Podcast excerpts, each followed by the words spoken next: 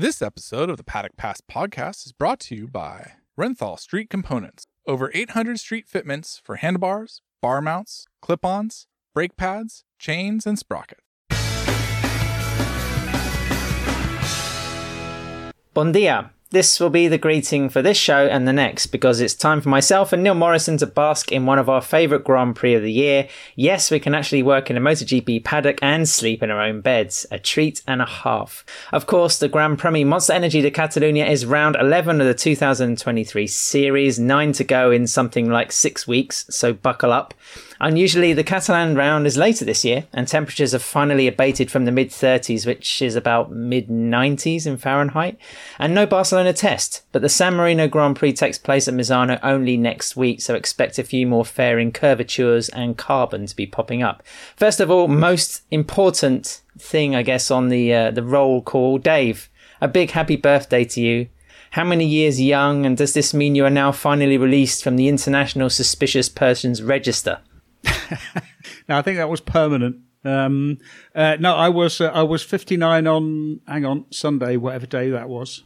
But um, I, I can barely remember. And there comes a point like I stopped worrying about being um, uh, about birthdays when when I turned 20 because I'd defined so much of my identity around being a teenager, and then I was no longer a teenager and had an absolute uh, identity crisis.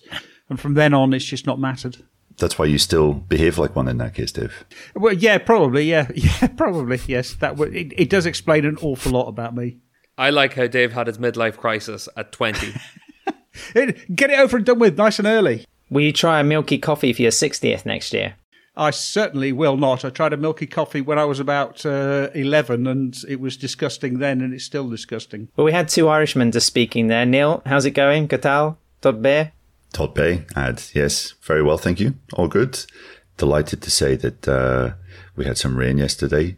We also had the uh, Vuelta de España coming through Barcelona, which I think you were out of town for, but um, they were about coming through about three or four minutes from my house, which was pretty cool to see. The team time trial on Saturday. Sadly, it was hammering it down uh, right the way through that, um, but cool to see it nonetheless. Um, and yeah, ready for second home GP. And Steve, two things. I'm sorry for um, ejecting you out of your hosting chair this week, but that is because you've got another call to be on and you're going to be disappearing quickly.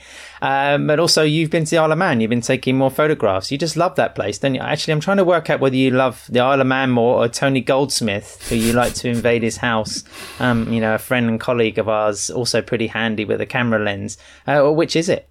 Well, after eight years, Tony's finally found someone else that will take me on the island. So I've been staying with Stephen McClements, another friend of ours, a photographer, and it's it's a fun event, the Manx. It's nothing like the TT. Like you're not as invested in the speeds or the results as you would be at the TT, but you get to see some pretty cool bikes, RC45s. Dean Harrison was on the Ducati 916. So there's a lot of bikes that when we were kids, you grew up watching. So it's been good fun to come to the island and see them. Well, there's four of us talking at the moment, but we've also got respected Catalan radio journalist and broadcaster Damià Aguilar talking to us a bit later. Uh, we're due to record with him just after this chat, actually, to try and explain to us how Catalanismo has really invaded MotoGP since the start of the century. Before anything else, our weekly reminder to street bikers that renthal.com has everything you need for any accessory updates. The company not only are lords of off-road equipment, but also have the goods for the road. Just ask the all conquering Kawasaki racing team in World Superbike. Again, that's renthal.com to have a look. Um, guys, we've got a few talking points to rattle through uh, before we um, get Damià into, into the program. But first, you know, let's uh, let's talk about the circuit, the Barcelona Catalunya. Um, impressions, I guess the big question is will there be any grip? Um, and, you know, we're used to having this race in June and now we're in September. So, uh, yeah, I, I don't know. What can we expect this weekend, Neil? Um, I don't think we will have much grip pad. Um, the track was resurfaced, I think, in 2018. Last year, it was one of the big talking points, just how little grip there was and how it sort of affected everyone's racing. Um, but those, as you say, were in really high temperatures. I don't think we might have as high temperatures uh, this weekend. Um, but I seem to remember going there towards the end of September in 2020 when we had the totally rejigged calendar for COVID 19. And even then, when it was rather cool, um, you know, grip was, was still of the, still of the essence. And, um, I think we saw lap times drop by two, three seconds by the end of the race. So, yeah, um, I think it could be another one of those weekends where people are talking about maybe the need to to resurface the track. Um, and uh, yeah, managing the rear tire throughout the race will be, I think, the the key. Dave, last year we saw the spectacular crash between Taka Nakagami and Pecco Bagnaia. Um, you could perhaps say it was the, the low point of Bagnaia's campaign. I mean, it was much earlier in the season, like we said. Um, Fabio Quartararo won the Grand Prix. It was his penultimate win, actually. The last time he took a victory was the following meeting at the Sachsenring, if I'm, my memory serves me correctly. Uh, but of course, we had that spectacular crash, and then um, yeah, we had Quartararo, Johann Zarco on the podium, and Jorge Martin. Um, I'm not going to ask you for your predictions yet because you know we don't want to lose people this early in the show with a you know a long list of pe- you know people that could potentially win. But uh, yeah, I mean, do you do you enjoy this GP, Jave? Is it sort of one? I know you like to stay you know relatively close to the coast, and it's uh, it's always quite hot and warm and pleasant. Yeah, no, I mean, like this is definitely one of these Grand Prix which is good to go to because you're, you know, close to one of the great cities of the world. Um, uh, it's quite a pleasant place. I mean, there's accommodation for Barcelona can really, really can be quite varied. Like this time, I'm going to be staying somewhere quite nice um, on the coast, a little town called Mataró. Um, other times, I've stayed in some of the little industrial towns sort of which which line the motorway uh, uh, going north to Girona, um, uh, and it's horrible, really. um, so it, it really can be a, it can be a very mixed bag. But I mean, I, I, do like the track. I think the track is fantastic. It's one of the best. Uh, it's one of the better tracks on the on the calendar. It's a proper motorbike track, um, especially now that they've uh, re restored Turn Ten, uh, which I think is much better than the old um, or than the hairpin that they put in um, after they removed Turn Ten again. Um, but yeah, it, it it's much more like the track that it should be. Steve, you've seen Grand Prix as well as you know World Superbike races there for the last two years. Um, obviously, the the track is a, a popular testing venue um, for all teams and riders. I think even some athletes, like for example Pol Espargaro and Jack Miller, have used the circuit, the Barcelona Catalunya, extensively for you know taking a modified road bike out to get some laps in. Um, your thoughts? You like the place? Yeah, there's been a lot of times whenever we've gone winter testing there or mid season testing, and there's a host of Grand Prix riders out on their track bikes as well. And everyone loves Catalonia. It's a great track. It's not really one where we've a great racing in World Superbikes, but a lot of that's been down to the fact this year, obviously, Alvaro Bautista was able to clear off into the distance. But we've tended to go there in September. This year we changed an earlier date. But we've had it where even in September you'll have 50 degree track temperature because it can still be ridiculously hot this time of year down in Catalonia. But obviously, as Neil was saying, the weather's been a little bit difficult this week so far in Barcelona. And maybe that's going to be a factor over the weekend. It's also like almost one of the hottest paddocks on the uh, on the calendar, just because it's sort of in a bowl and there's all of this massive uh, extent of uh, asphalt, and when the sun shines there, like it just all of the heat seems to collect down the bottom of there, and um, it's uh, uh, it also tends to be quite humid, so it's very hot, very sweaty, and not at all pleasant. Well, Dorna continued to experiment a little bit with the format. The sprint race on Saturday, the podium allegedly is going to be in the Monster Energy compound, which in previous years had been like a, a mock kind of fake beach setup right at the top of the hill over the back straight. I do wonder how the likes of, say, Pecco Bagnaia, who's been very much the sprint king in 2023, is going to be able to ride up there. I guess he's going to have to do half a slowing down lap and then reach this this area. But uh, for Steve, I mean, what do you think? Because it's again another example of how MotoGP seems to be adopting some of the the proximity breaking down, if you like, of World Superbike of bringing these guys and bikes and whatever closer to the fans. Yeah, well, the paddock show and the Parc Ferme for World Superbikes has been pretty cool over the last few years. You've ended up where the podium is in the middle of the crowd, in the middle of the paddock. So you've got Victory Lane where everyone rides down, gets a high five from the crowd, and then goes on to the podium. So for fans, it's a real opportunity to get in close to the action. But the other side of that coin as well is obviously for a GP, it's a much bigger crowd, so you have to do it in different places. I'm quite curious to see how it works out this weekend. Obviously, the sprints we've seen a different the medal celebration compared to the podium, so it's nice to see something again that brings it a little bit unique for Catalonia. A couple of talking points to go through as well as the race. Uh, emergence on Speedweek uh, to accompany a story that appeared from, on GPOne, the Italian website, which seemed, to be honest, a little far fetched last week, was about the possible changes of the capacity rules for MotoGP. Um, Dave, you know, Gigi Dall'Igna has been speaking about this. Uh, what's kind of your take on it? Is it something that can can we realistically expect MotoGP to be heading back to a different kind of capacity limit, knowing how much it didn't work last time and how much Dorna had to flesh out the grids. And Steve, also, I think this is important because I think the ramifications for Superbike you know, there's there seems to be lots of speculation about lap times, how advanced the superbikes are. Is there any room in a motorcycle market that is increasingly moving towards like adventure bikes, naked bikes, uh, you know, dropping sales of superbikes? You know, it seems like a real transition point for both series. Yeah, I mean, like, well, the thing you have to realize, first of all, is that we are right in the middle of the negotiation period for the next set of MotoGP rules. Um, uh, the new next set of GP rules come into power in or come into effect in 2027, uh, and so we are right in the period where we're in the run up negotiating the rule changes. We know we're going to be going to 100% um, uh, synthetic or non-fossil fuels. Um, the hope was originally that going to non-fossil fuels would help slow the bikes down. Um, but advances are going so fast that actually non-fossil fuels are just as fast and are probably going to be even better than fossil fuels by the time we come around to actually go switching to 100% um, fuels. There's not going to be a power cut there.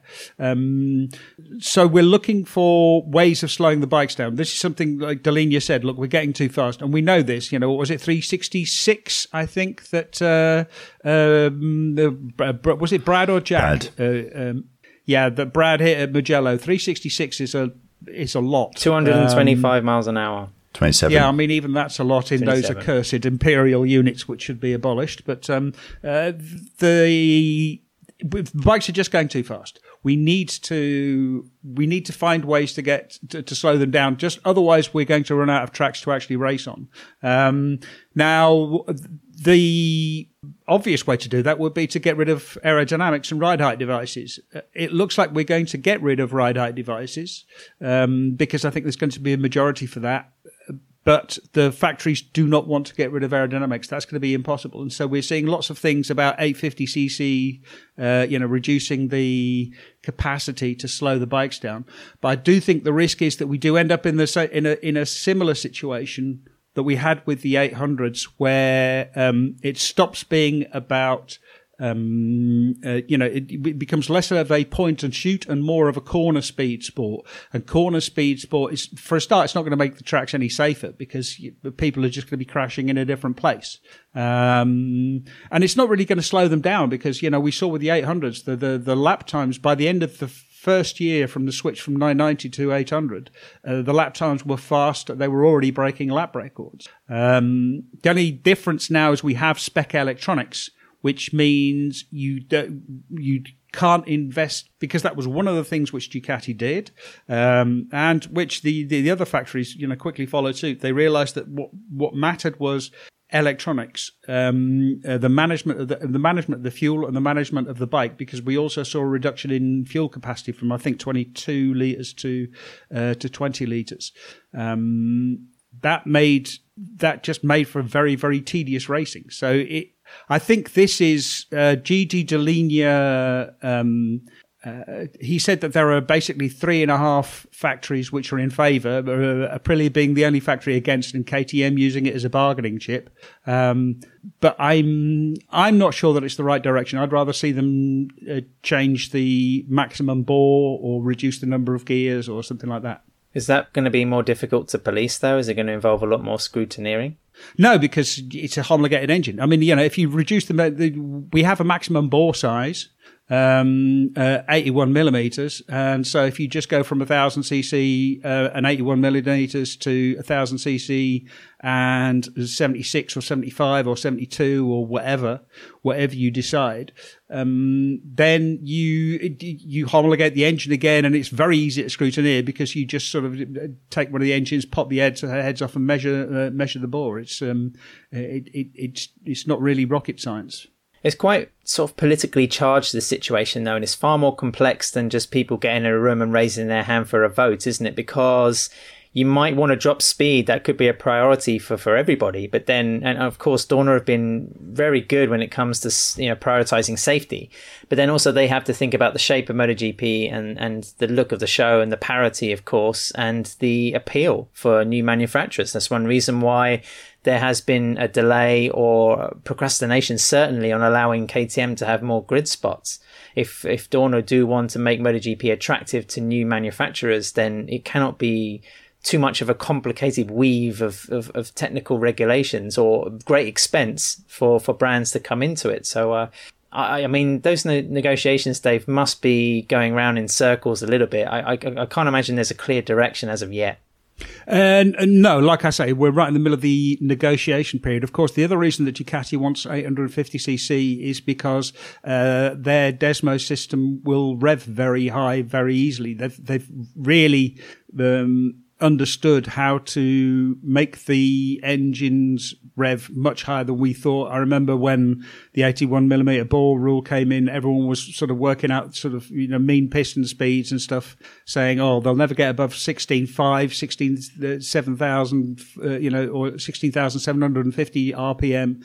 And it looks like they're, they're currently revving over 20,000 RPM. So that first of all, that's astonishing. Um, uh, Ducati have been the kings of that. They've been very, very good at uh, being able to do that. Uh, so I, I, think a reduction, uh, I think a reduction in bore would be a much better. It would be much fairer. It would give everyone a better chance. I think it would also make for better racing because it'd be more about torque and drive out of corners uh, than it would be about, um, you know, just top speed. Just touching on this, Steve, what's the feeling, you know, in World Superbike when it comes to maybe the technical direction of that series? Uh, you know, there are some people, some commentators, observers who believe that you know, the, the superbike should go a bit more to like a proddy basis, a super stock basis. That you know, the lap times between MotoGP and World Superbike are incredibly close. The performance levels of the machinery in World Superbike, we know the, the regulations in that series is slightly more complex or more convoluted, I guess you could say. But uh, you know, is there anything you're sort of hearing on the ground about where it could go and how it sort of marries a little bit to MotoGP? Well, to be honest, one of the big things that you hear a lot about is how close lap times are, and individual lap times are close, but race lap times are nowhere near it because Pirelli brings a qualifying tyre. They've got a really soft tyre that theoretically is there for a 10 lap race rather than, you know, a 25 lap race at a MotoGP event. So for the lap times, they can be close over a single lap. And you see it all the way through the winter. You used to always see it Jonathan Rea faster than a MotoGP bike at Jerez. But that was because of ideal track conditions, a really soft tyre.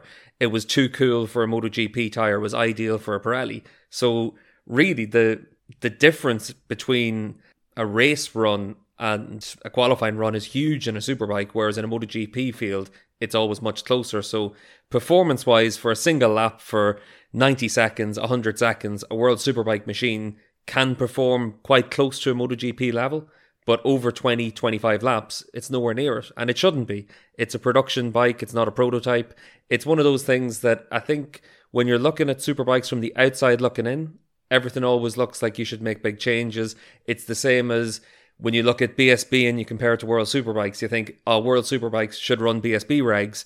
But BSB regs only work on British tracks because they're small. You don't need top speed. Electronics aren't the limiting factor, or power isn't the limiting factor, the track is the limiting factor. So I think that for us in the World Superbikes paddock, whenever we hear anyone from outside the paddock looking in, it's always a little bit of a skewed view, really. And I think that anytime you hear about making things more stock, it's actually going to be where things are going to be more kit in World Superbikes rather than stock. So I think we're going to see it where they'll try and level performance for Ducati versus the other manufacturers by taking down Ducati's revs, increasing the revs for everyone else. And then they're going to look at it and say, well, a Ducati V4R costs 45 grand and a Kawasaki or a Yamaha costs 20. So we need to do something to be able to balance these out. I think they'll go down the kit parts route to be able to balance out that performance rather than making everything more and more stock because that's just going to increase the difference that you have between the manufacturers. Is the road racing landscape looking a little confusing? Because on one side we have super advanced prototypes like Moto E, but then also we have people saying, well, you know, dumb down Superbike. Look at the popularity of the Bagger series in the US. Uh, you know, motorcycle KTM, uh, Europe's largest manufacturer, they they sold 360,000 um, bikes or powered two wheelers uh, last year, and they don't have a sports bike. They have a limited edition. I think it's an RCL8. Um, you know, and maybe they only made 200 of these bikes, which were sold instantly, but they don't have a track bike sort of per se. Um, you know, and you think BMW, a lion's share of their sales are going to be GS motorcycles, adventure motorcycles, maybe you know, Superbike or MotoGP somehow should be racing a little bit more what people are buying. Well, the one thing for me is when you look at baggers, there's a curiosity about them because they shouldn't be on a racetrack. But if that was what you were watching every week for your premier class, it would just be a laughing stock, it'd be a joke. And it's great that they get the popularity that they get for YouTube hits, for Insta Reels, for all that kind of stuff. People aren't staying at the track to watch a baggers race. It's not going to be the case. It's the same as at BSB whenever you've got the BMW 900 Cup. No one's sticking around to say, I've got to make sure I watch the BMW race.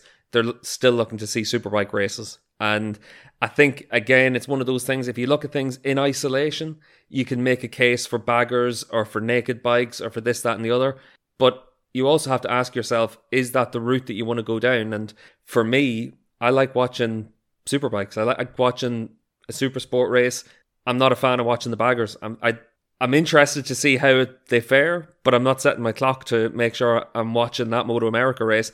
But I will watch the superbike race. I think another part of the bagger's success has been the sort of manufacture battle between the Harley and the uh, Indian, which, you know, I think is a big draw for Americans. It always was in flat track and sort of led to a recent sort of surge in, in popularity with flat track when the two manufacturers were going head to head together. And would that sort of translate on a on a world stage? Uh, probably not, because there maybe wouldn't be such a, an interest from you know a Spaniard or a Brit to see is a Harley or is a, an Indian going to going to um, prevail in this one.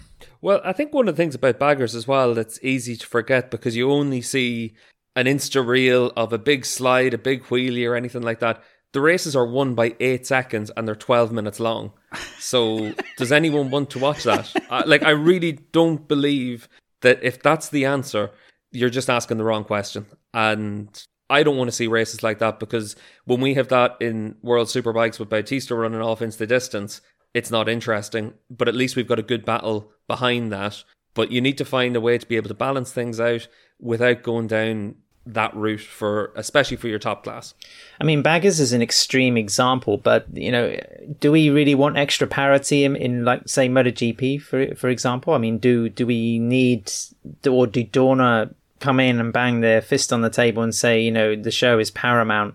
You know, we okay, we'll drop top speeds, we'll try and get them down to sort of 330 or something like that. Um, I mean, it's all speculation, of course. We, we don't really know what demands are being made by the promoters as well as the manufacturers, but you know, they would, they must have one eye on the 800 sort of, you know, era and think, well, that caused problems last time. And I'm just very curious as to what their kind of parameters are to the manufacturers. I mean, Dave, do you think there's any concessions at all towards entertainment being being the main asking point? Um, uh, the 800s era well, I mean, it was the combination of two things. First of all, you had, uh, you know, very tedious racing uh, with the 800s. Uh, we only had a few good races. Uh, then, of course, there was the global financial crisis at the end of 2008.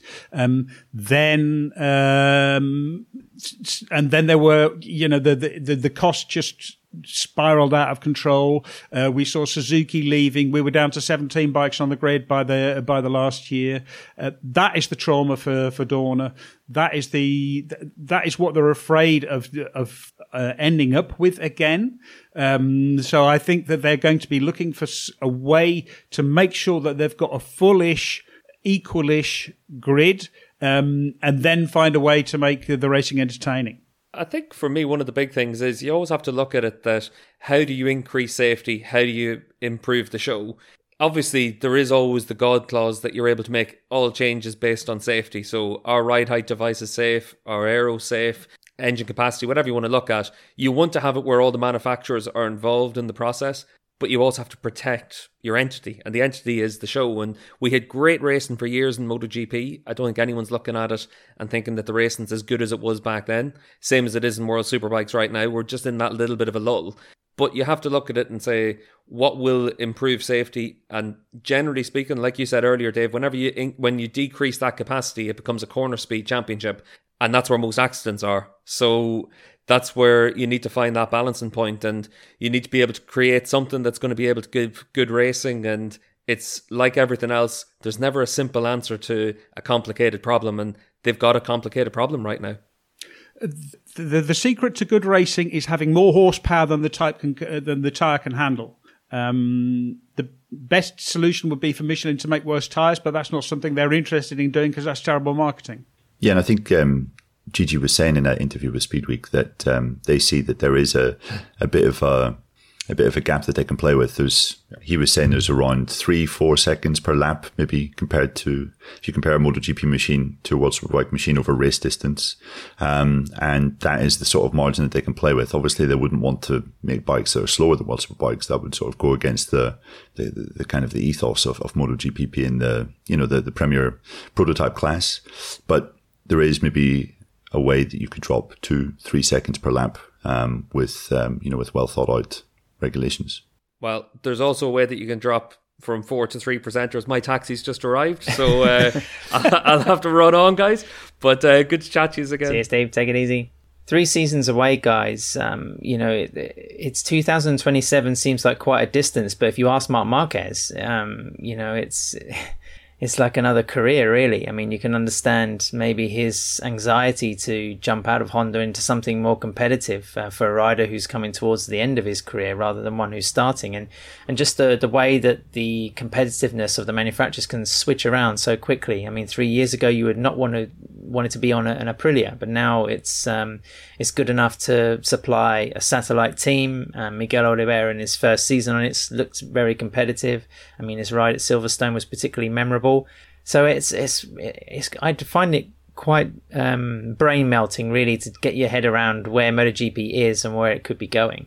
Uh, yeah, I mean, there's I do think that there's been this revolution in terms of uh, aerodynamics. Um, uh, that is a genie that is uh, not going back in the bottle anytime soon. Um, uh, and it's been it's been a paradigm shift. So it's been a change to the way that you have to think about motorcycle racing uh, and about what a MotoGP bike is. Um, the ideal situation would be to strictly police and limit uh, aerodynamics, but the trouble is you can't do that because um, with the greatest of respects to uh, Corrado Cecchinelli and uh, Danny Aldridge and the rest of the scrutineers, um, they're completely outgunned. You know, like Dorna would have maybe four or five people who are cap- who are assigned to police aerodynamics. Um, where you know Ducati have got a room full of people whose sole purpose is to build more aerodynamics and world uh, uh, uh, work more on aerodynamics, and there's so much push inside of factories to improve the uh, aerodynamics to actually get the extract the maximum out of it that they will find a way around any rule which is put in place. Um, I, I, I think there. I mean, if someone could come up with a, a simple way to uh, pressure it. I mean, really, what you need is to say maximum of I don't know five kg for uh, downforce on the front wheel, uh, or perhaps on both wheels. Who knows?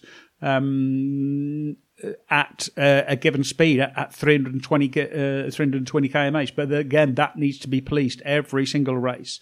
It means you've got to have access to uh, um, to wind tunnels. It means you've got to pay for wind tunnels. Wind tunnel times are expensive. So it's just it's my fear is that Dorna and the FIM are not capable of policing aerodynamics. It's a little bit easier for the uh, for the FIA because um, you know the car the, the car world is just awash with money. Also, I think if um, if, if Dorna really want to attract new manufacturers uh, into MotoGP in the next couple of years, um, you know, I think aerodynamics is one big is is a thing that will put factories off or potential manufacturers off because it's not just about designing a bike and an engine which is fast enough, um, getting a, a grasp of the electronics on the motorcycle. It's it's then plowing X amount of money and resources into aerodynamics, and we can see when you look at someone like Honda at the moment, they're probably two, three, maybe four years behind Ducati in terms of aerodynamics. When you look at the kind of what what they were bringing to the the Red Bull Ring and how the aero package was affecting the kind of the general behavior of the bike. Um, I mean, this is something that is going to require serious amount of money, serious amount of resources. Um, I mean, there are rumors that Ducati have in the region of 30 uh, specialized technicians working on their aerodynamics package. Um, you know, this is, uh, unless you have a limitless budget as a, as a manufacturer coming into MotoGP, then that's going to be very, very difficult to get on an even keel with, uh, with, you know, the three European manufacturers that are currently leading the way. Um, so yeah, I think that's that's something to consider as well. That's exactly the problem, or that was exactly the problem with the spec ele- with with the proprietary electronics uh, through the 2010s um, leading up to, uh, or uh, sorry, the, the, sort of the, the 2000s, especially from 2007, from the 800 era um, through until basically like 2015, 2016, the cost of entry or the, the the barrier to entry was too high because you had to put so much money into developing the electronics into just to even start to be competitive. And we have exactly the same system now. Just to start to be com- uh, competitive now, you first have to just dump an absolute absolute barrel load of money into aerodynamics to get your foot on the on the bottom rung of the ladder. Well, say, I mean, I think electronics we can understand developments in suspension and, and chassis. We can also understand how that might transfer into other motorcycles in their portfolios for the manufacturers. But when it comes to aerodynamics, if you're not really selling or producing cutting edge sport bikes, then, you know, where's the transfer there? I mean, Dave, I'm not sure your GS has many, much in the way of wings and, um, you know, certain, I mean, of course there's going to be benefits. I mean, you, you, but for a naked bike, it goes against the principle. And if they're your, or smaller cylinder or smaller capacity, you know, machineries that are selling by the millions in Southeast Asia. Do you know what I spend my weekend doing? Uh, putting a new windscreen on the GS uh, because of the buffeting it was causing. Oh, there we go. They just completely shut down my argument. when we considered the aero on road bikes, um, if you're using your your you know um, BMW Superbike to go on track days and you're a very very handy track day rider, then maybe the aero will will have an effect. But if you're just riding it casually around the countryside, I don't think you know the the sort of the, the average user is going to feel um, massive deal of effect with um, with aero that might be transferred to to road bikes. So um, yeah, that's what I mean. It's such a minor, minor percentage of people that are buying the product. Yeah, I mean, but, but, I mean, you're looking at it in terms of aerodynamics uh, for downforce and other things. And my point would be more that uh, what you learn when working on aerodynamics is vi- basically like vehicle dynamics. You know, about learning about airflow, how to reduce drag, how to change the, the, the way that things work. And now that can help with um, the design of uh, bikes in terms of uh, because I believe that, for example, the, the Ducati Multistrada actually has some of the best um, uh, wind protection for a normal or you know for for road riders because uh, Ducati have used a lot of the the, the, the aerodynamics uh, that they've learned or the, the, lessons they've taken from aerodynamics and put it into designing the windscreen. So actually, the windscreen is really really good. Um, and now this is just me vaguely vaguely remembering a, a news story, um, so I might be right. But you, you, have to see it in a bigger picture. We're not talk- necessarily talking about the relationship between aerodynamics and downforce. We're talking about uh, you know how aerodynamics affects a motorcycle in general. Yeah would wager that in most um, manufacturers' R and D departments, that the the department that looks after vehicle behavior um, is probably one of the biggest or most uh, developing kind of sections of development. But anyway, more speculation. Uh, Neil, you wrote a, a pretty cool column um, this week um, for, for my magazine on trackoffroad.com about the Marco Bezzecchi situation. We touched on this subject a little bit on the last podcast, but guys, we're expecting this press release to drop, aren't we, around this weekend, certainly before Misano about what he's going to be doing next year. And you know, rightfully Bezzecchi is is hogging a lot of the spotlight at the moment. I think people are curious about his future, and uh, VR46 just seems to be the way, doesn't it? Yeah, all indications point to him staying at VR46. Um, I think uh, Paolo Ciabatti mentioned this um, just after the, the Red Bull Ring that he expects fully that Franco Morbidelli will go to Pramac and that um, will stay within VR46. And I guess you could say it's maybe a crazy situation because Bezzecchi's passing up the chance to uh, go up to effectively Ducati's B team in the series. Um, he's passing up the chance to maybe ride a GP24 next year, you know, up to date kit, which will be ridden by, you know, two, two potential world championship challengers in Pecco Bagnaia, uh, Jorge Martin, maybe and uh, Bastianini if he gets back on the money soon. Um, but you know, there's just a bit more that kind of goes into this, and I think we maybe touched on this in previous podcasts. But um, obviously, uh, his crew chief, he has a fantastic relationship with Matteo Flamigni, and he's a very much a, a Valentino Rossi guy rather than a, a Ducati guy per se. Um, there's no guarantee that he would leave the VR46 team if Bezzecchi did, and Bezzecchi's found great working relationship with him. Also, just the kind of the ambience in the team is something that is really suited to to him and his kind of way of working. I guess he's probably looking at Bastianini's current struggles and thinking, well, you know, a ticket on a to a up to date full factory bike isn't always the be all end all. Um, if he has Pecco Bagnaia's bike from this year, next year, you have to imagine he's still going to be pretty competitive. Um, and then there's also just that debt that he kind of, I guess he feels he owes to, to Valentino Rossi in that Rossi gave him, you know, an entry to the world championship has basically been a, key part of his career, is always there to, to give him advice and to mentor him.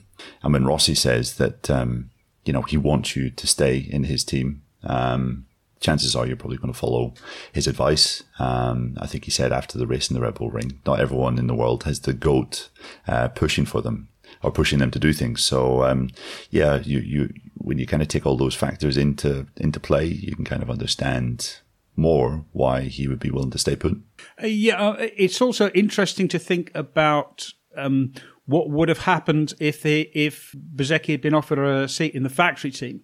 Because maybe the jump from VR46 to Pramac, even though you're on factory material and you've got more direct support from the factory, it's probably not as big a jump as it is from uh, VR46 to the factory team. In the factory team, you lead development. In the in Pramac, you are still sort of the you know the you're still involved in development, but not quite as directly as you would be in the in the factory.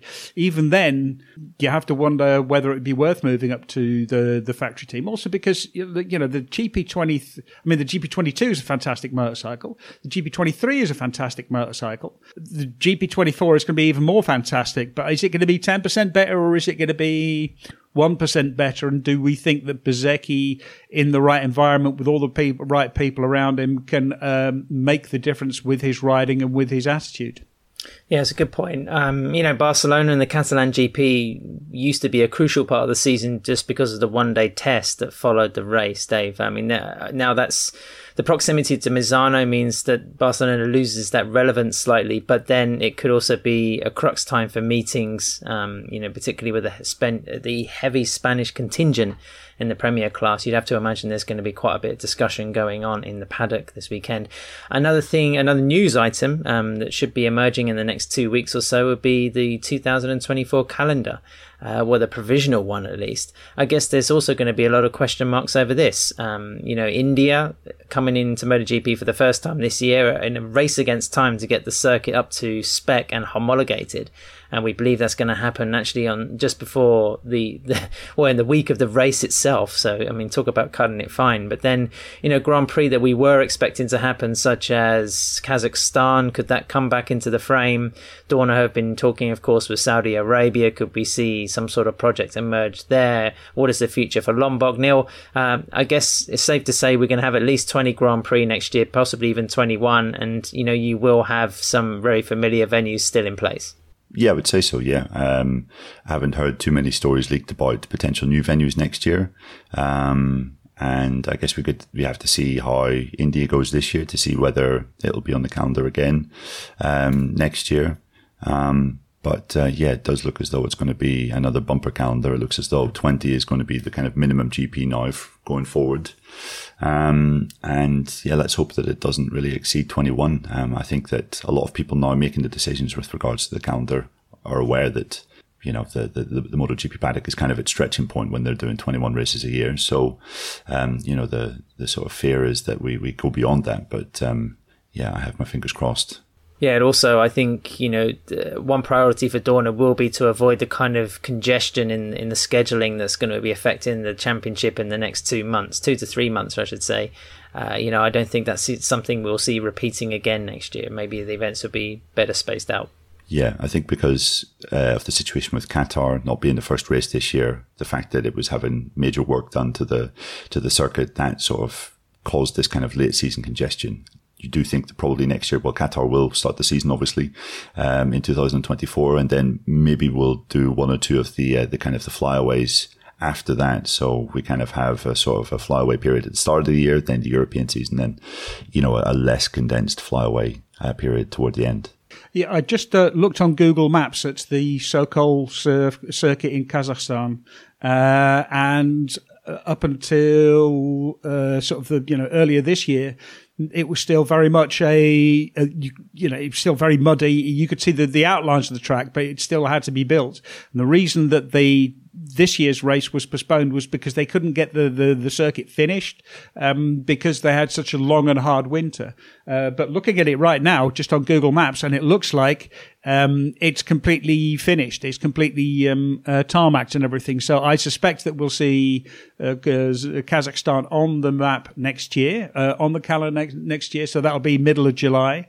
Um, and I think it, it, you get the feeling that it's going to be a much more traditional one. The, the question is which um, Spanish round is going to be dropped for next year. Um, I think we'll be at Jerez. Uh, we'll almost certainly be at Valencia because I think that's the la- uh, the last race. Um, are we going to go to Aragon instead of Barcelona? Um, but yeah, it, it's going it's going to be sort of fairly traditional. And again, the question is when do we when do we finish?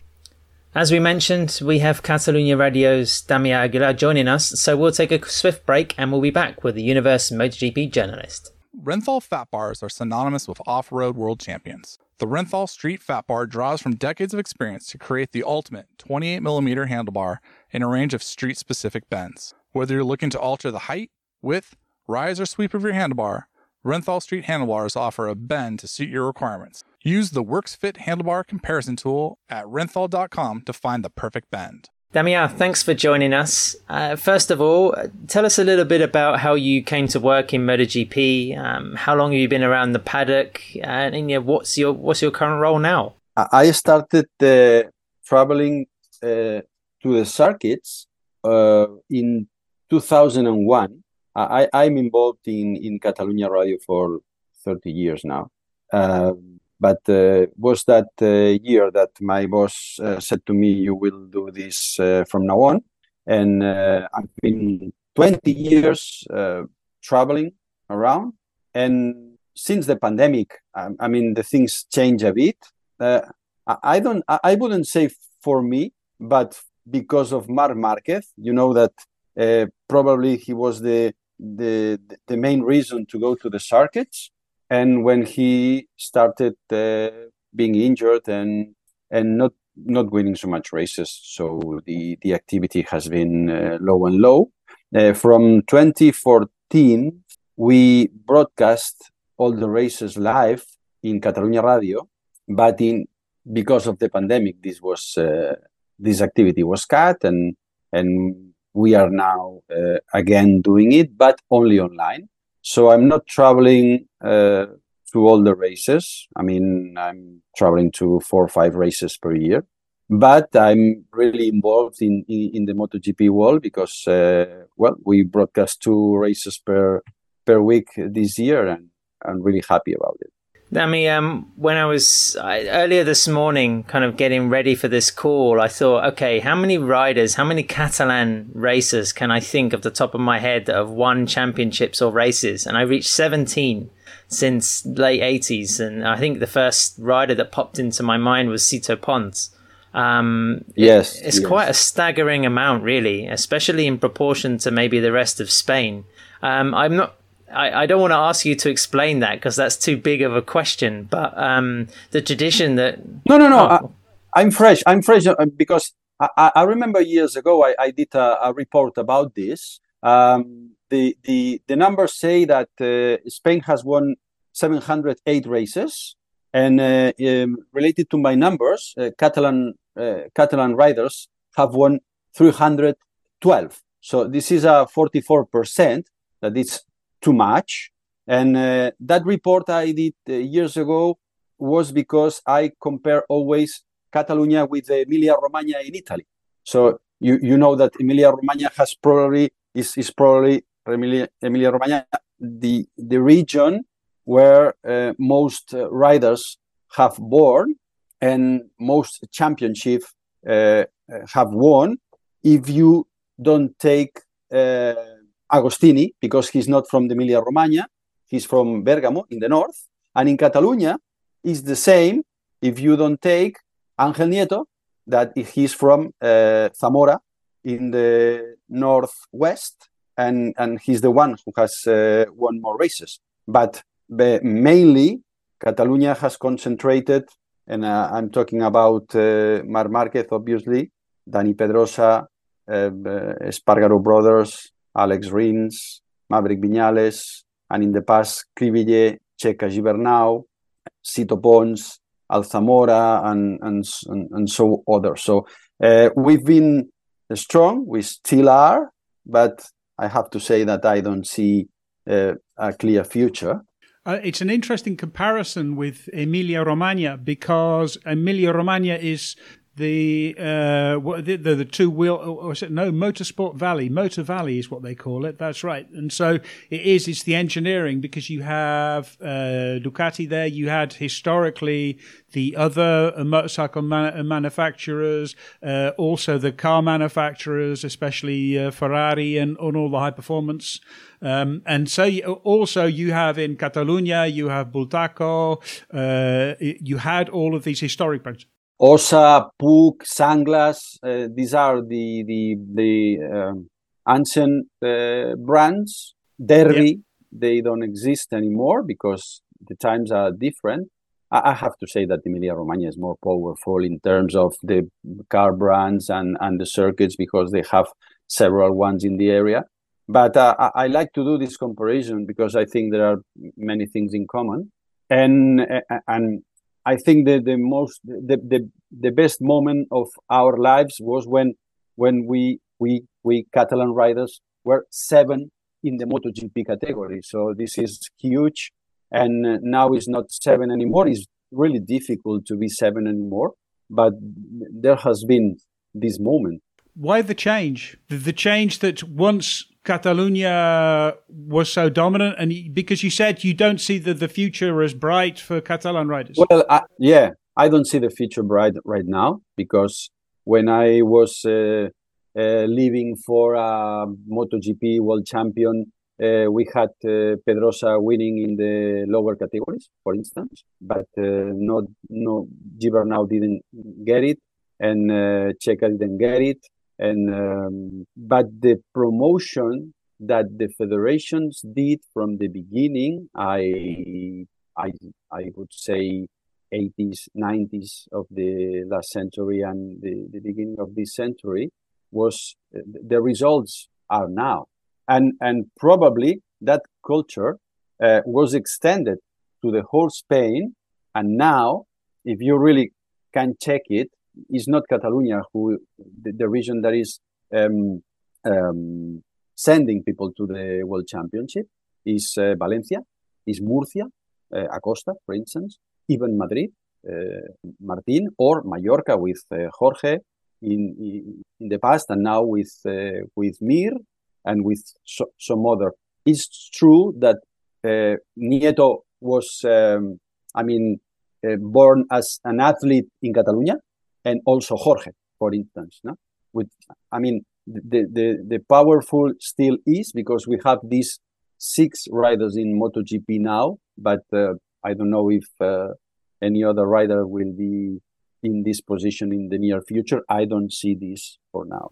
You talked a little bit about the federations there, Damia, and promoting the sport. Can you tell us a little bit how they basically developed this situation when we had seven Catalans riding the MotoGP. How was it possible for so many excellent riders from one small region, well, not small, but one region in, in a country to reach the, the very top of one certain sport?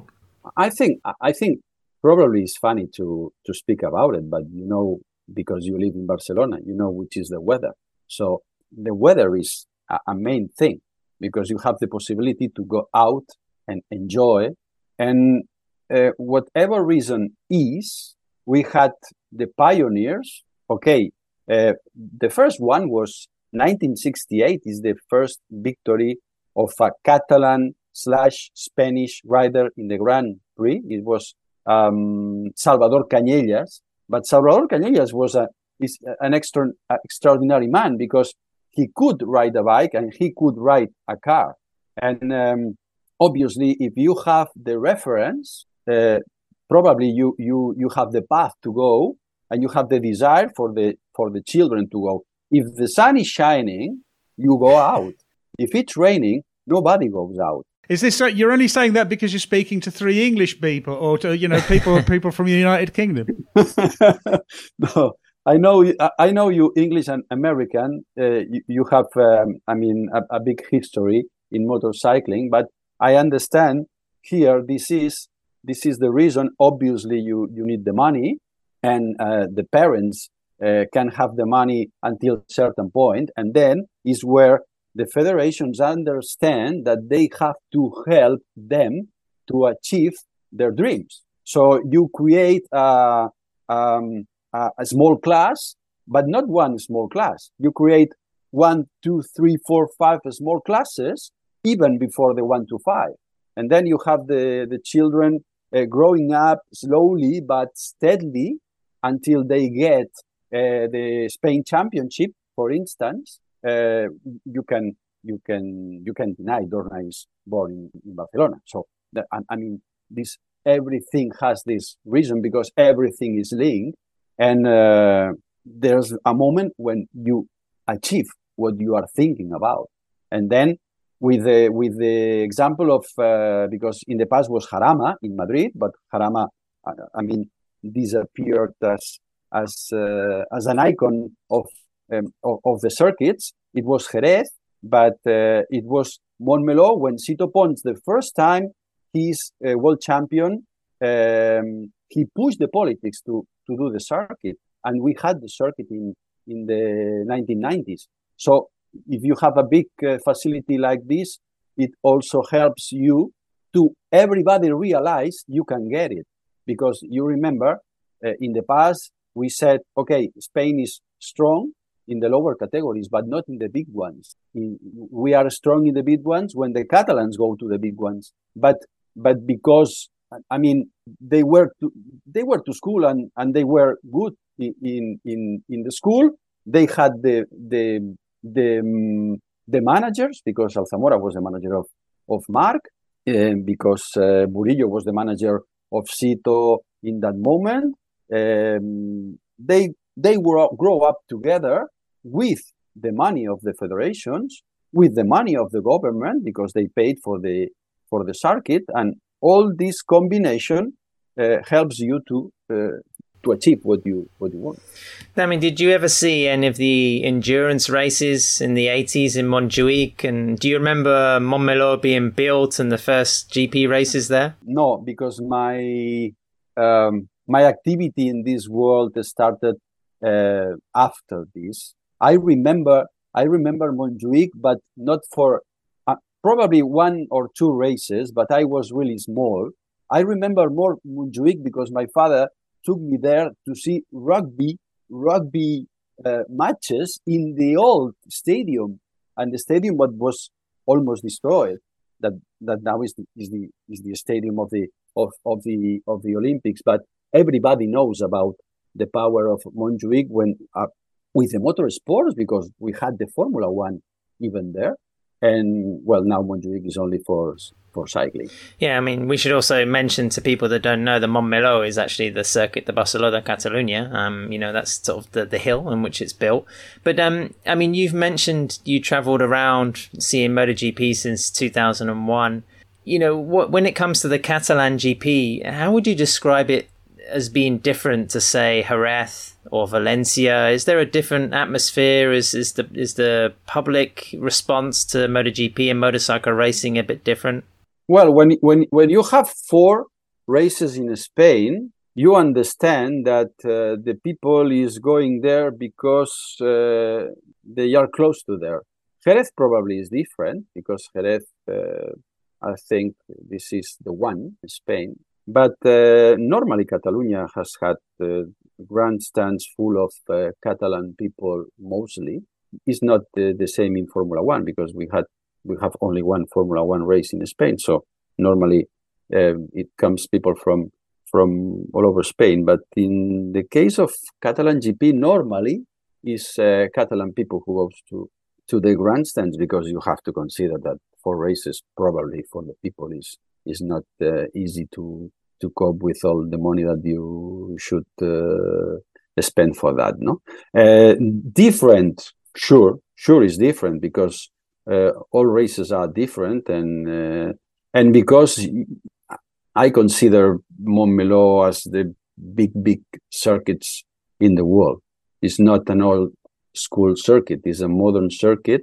Now it's being re well resurfaced and and and goes to uh, process uh, to rebuild rebuild uh, uh, it to to to maintain the the facility in the first division. No? I'd like to ask you just um, about the state of MotoGP in Catalonia currently. Um, I've had numerous conversations with taxi drivers who said they used to watch MotoGP when it was on the terrestrial television, but now that it's on DAZN or something yes, like that, or movie pay per view Movistar, Pay-per-view. then they've they, they don't see it so much. I mean, do you see the, the kind of the popularity of, of MotoGP now? Is it is it linked to the success of Marc Marquez, and it, is that maybe one of the reasons why it, it suffered in recent years?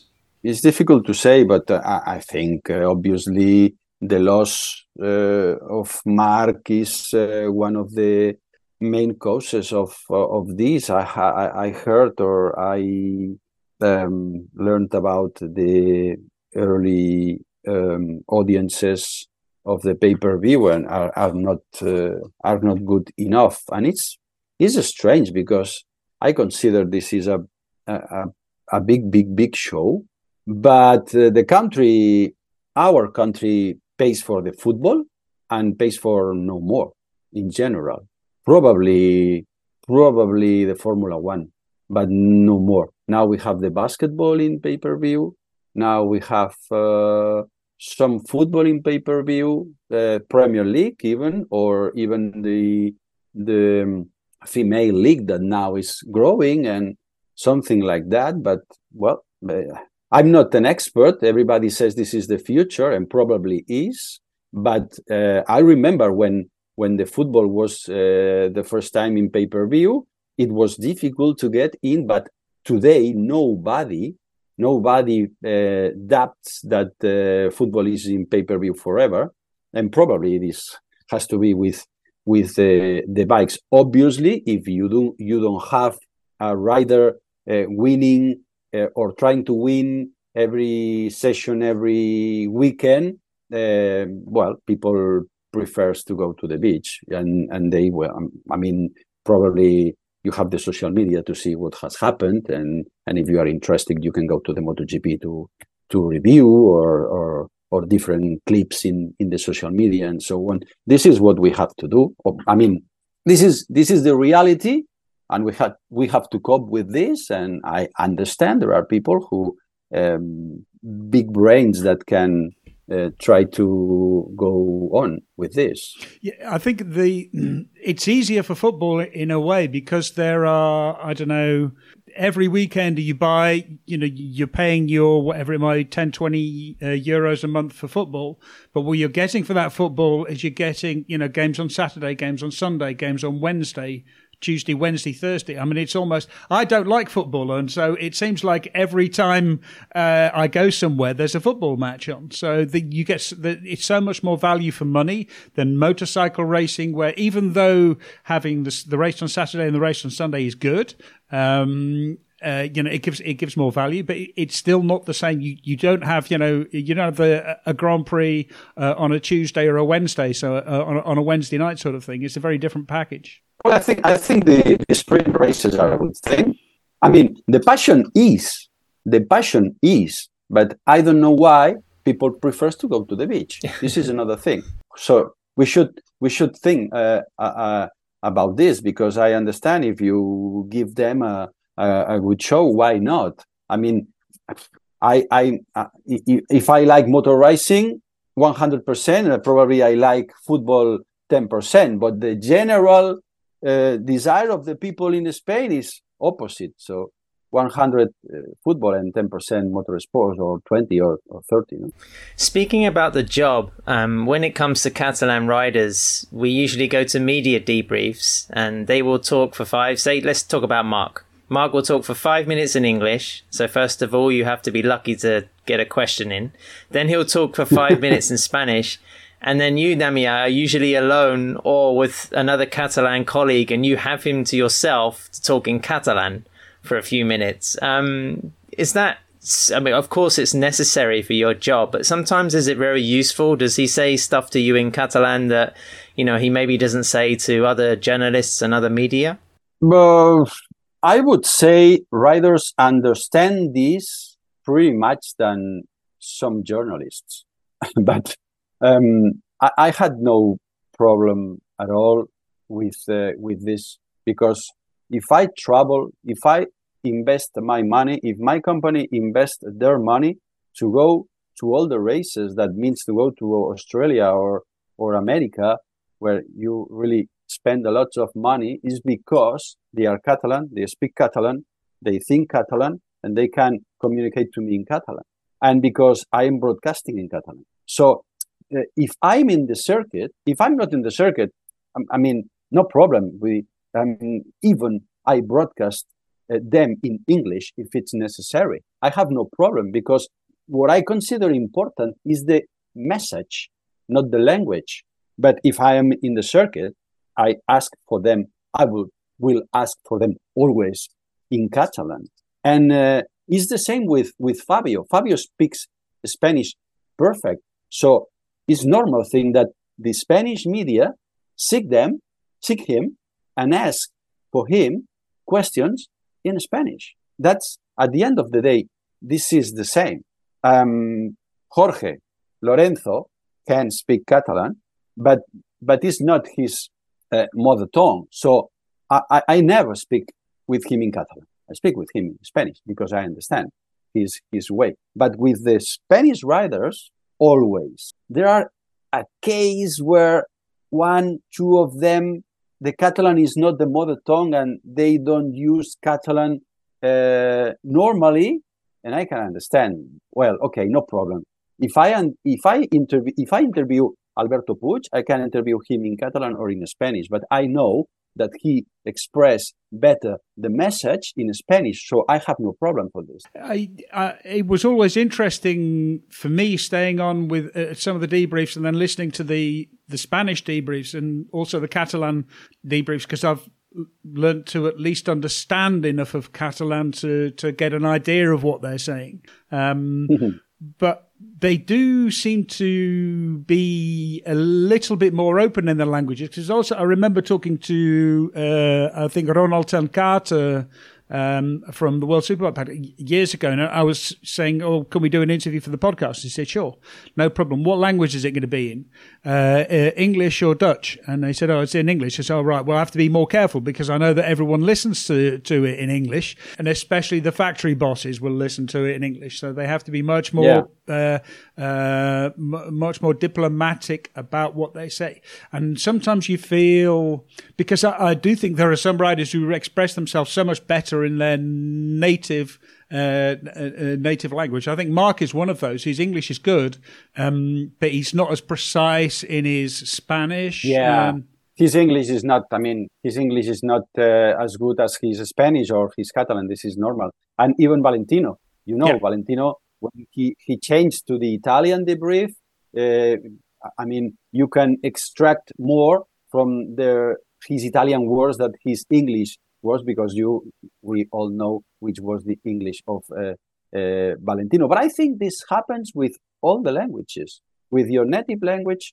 you always be more precise, more clear, and uh, normally, okay, they they can speak English, but I mean, I don't think the Spanish writers have a very good uh, English level. I remember Sete Gibernau probably was the best of them.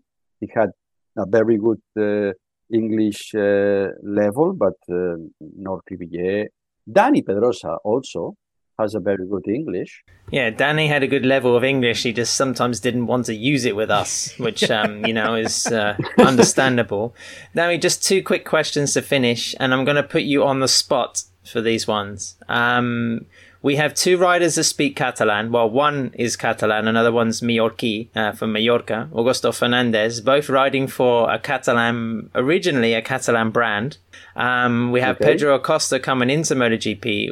Oh. What do you think? Uh, you know, is is it Pol or is it going to be Augusto that makes way for Acosta next year? What's your What's your thoughts? This is a very difficult thing. Uh, do you remember the? I understand you remember the the interview we did with uh, Carlos Ezpeleta uh, several uh, weeks ago, and and he said there won't be more bikes. That was a really I understand uh, tough to to hear, hard to hear from the KTM KTM team because they have a big big problem right now and I don't know what will happen. I think, and I, I truly think that there is no a fifth bike for the KTM. I don't know why. I don't know why. I thought they will use it. They would use it to exchange the the uh, the okay for the concessions for the Japanese and so on. But well, I don't know what, what is happening. But uh, I've I've heard um, Augusto says he has another year and he has been confirmed. And if you if you speak with the entourage of of Pol, they say they don't need a confirmation because they have two year a two year contract, and even Pol has a future beyond with the KTM house beyond his condition of of of rider. So this is really really really difficult. But if I have to, uh, okay, you have to answer. Okay, I would say Augusto would be sidelined in any form. I don't know how. Probably, probably. I've uh, I've read uh, from from a colleague from Emilio Pérez de Rozas. Probably uh, is uh, a test rider and different uh, wheel cars, five wheel cars or something like this and wait for the 2025 i don't know. This is this is really well this is interesting but i understand this is tough for the ktm group. If uh, pol has a future with ktm beyond his riding career then maybe he can get started on that future beyond the riding career early. Maybe. Why not? It, it, uh, well it could be but uh, well at the end of the day they, they feel they are confirmed but you know how the brands are using the riders right now, especially Ducati and especially KTM. They are using the riders, they are treating them as bad as they can. Lastly, we've seen, you know, Aprilia. Well, Aleix, let's hope he can count the laps correctly this year. Uh, we've seen Suzuki, we've seen Yamaha, we've seen KTM all be competitive at the Circuit de Barcelona Catalunya. So, Dami, who's your tip for the weekend? Who do you think is going to be, you know, um, standing out in the results on Sunday? I would say Aleix because he was almost doing this, but uh, I think the the weather forecast is is announcing is unstable. Yeah, yeah. So I would say Aleix. Okay, Dami, thanks ever so much for your time. It's great to see you, and very unusual to hear you speak in English. Good job. Yeah, that was pretty cool to hear from Damian there. So um, we'll see him at the track. Thanks for joining us. And um, just to wrap things up here, guys, a shout out to a new patron, Cape Gypsy, and also to Andrew Dimmonbrun, who I hope I pronounced that correctly, who was inspired to travel outside of the US for the first time and come to Misano this year after hearing our show earlier on in 2023, guys, about which GPs to visit. Um, Andrew, just a, some advice fill your boots with good pizza don't leave anything valuable in your car near the track and uh, stand at the end of the back straight for some of the well, one of the most memorable viewing spots um, on the calendar. We also had a question from Anna from Seattle. Um, I hope you're keeping dry over there and getting plenty of sleep. Um, she asks when VR46 will upgrade their pit box chairs because um, Bez and Luca Marini just seem to be sitting on some pretty shoddy fold up items. Uh, Dave, we're going to send you down to the pit lane for um, FP1, if that's still what it's called, um, Friday morning to, to unearth and find out what's going on with the Mooney VR46 pit chairs. But to be honest, it's, you know, they're a team that look after the details. I mean, we've both been lucky, well, all three of us have been lucky to sample some of the excellent cuisine they have in their hospitality. And when it comes to design and everything else, they're pretty much on the money. So, um, yeah, we're going to have to investigate why they have these flimsy fold up chairs compared to these sort of big gaming um, style I don't know, furniture that the other teams have. And uh, we also had a request from Highside Specialist from the Classic Car Club in New York City, who asked us if we'd be interested to interview Ben Spies. Um, thoughts? Um, I mean, I think Ben, guys, has to count as one of the last great or one of the last memorable riders to come out of the US and achieve something at world level. Um, arguably had a career that should have gone on to better things. But What do you think, Dave? Uh, yeah, I mean, like he was, he was a fantastic writer. You know, he was definitely the last great American hope. Um, he he cut his teeth fighting Mat Mladin, and I think that um, sort of that rivalry really drove him on to a much much greater uh, level. He, his career was cut way too short with that horrible crash. I think in Indy when he really did his shoulder uh, when he really did his shoulder in. Um, that pretty much ended his career. Um, it shows again how how incredibly vulnerable riders' careers are to injury. You know, one bad crash and it and it can all be over. Um, and it is a little bit. It's a bit difficult because you don't really see very many American riders coming through. There's no one that you really think, oh yeah, yeah, they they can really be someone.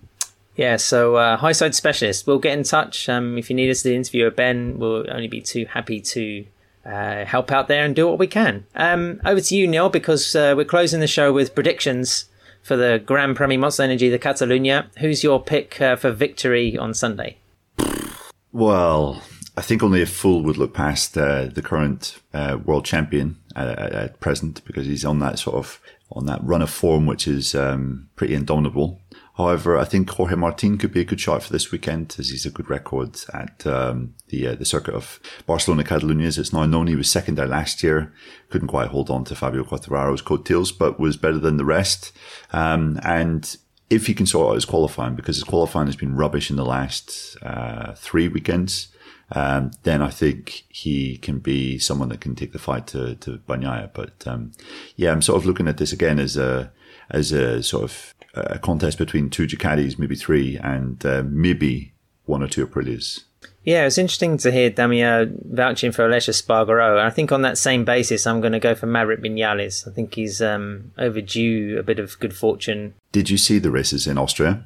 Yes, I believe in Maverick. I'm a believer. Dave, uh, who who do you fancy for victory? Uh, uh yeah, I mean, like Aleix, if he can uh, learn how to count. Uh, right now, there are only Ducati tracks left on the circuit, so I'm going to say Pecco Bagnaia. It's just impossible to look past it. Well, back the favourite. Good idea, Dave. Don't veer too far away from. Maybe just change your fantasy team. That's the important thing.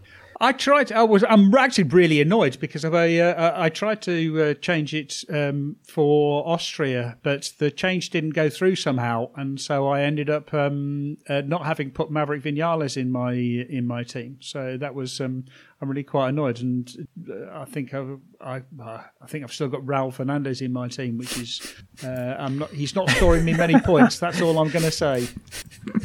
Well, listen, thanks to Damia for coming on and um, having to speak in his third language. Uh, thanks to Steve for delaying his tea off time. Thanks to you too. And of course, thanks to renthal.com and to everybody who's listened to the podcast. We'll be back right after the, uh, the 11th round of the season on Monday.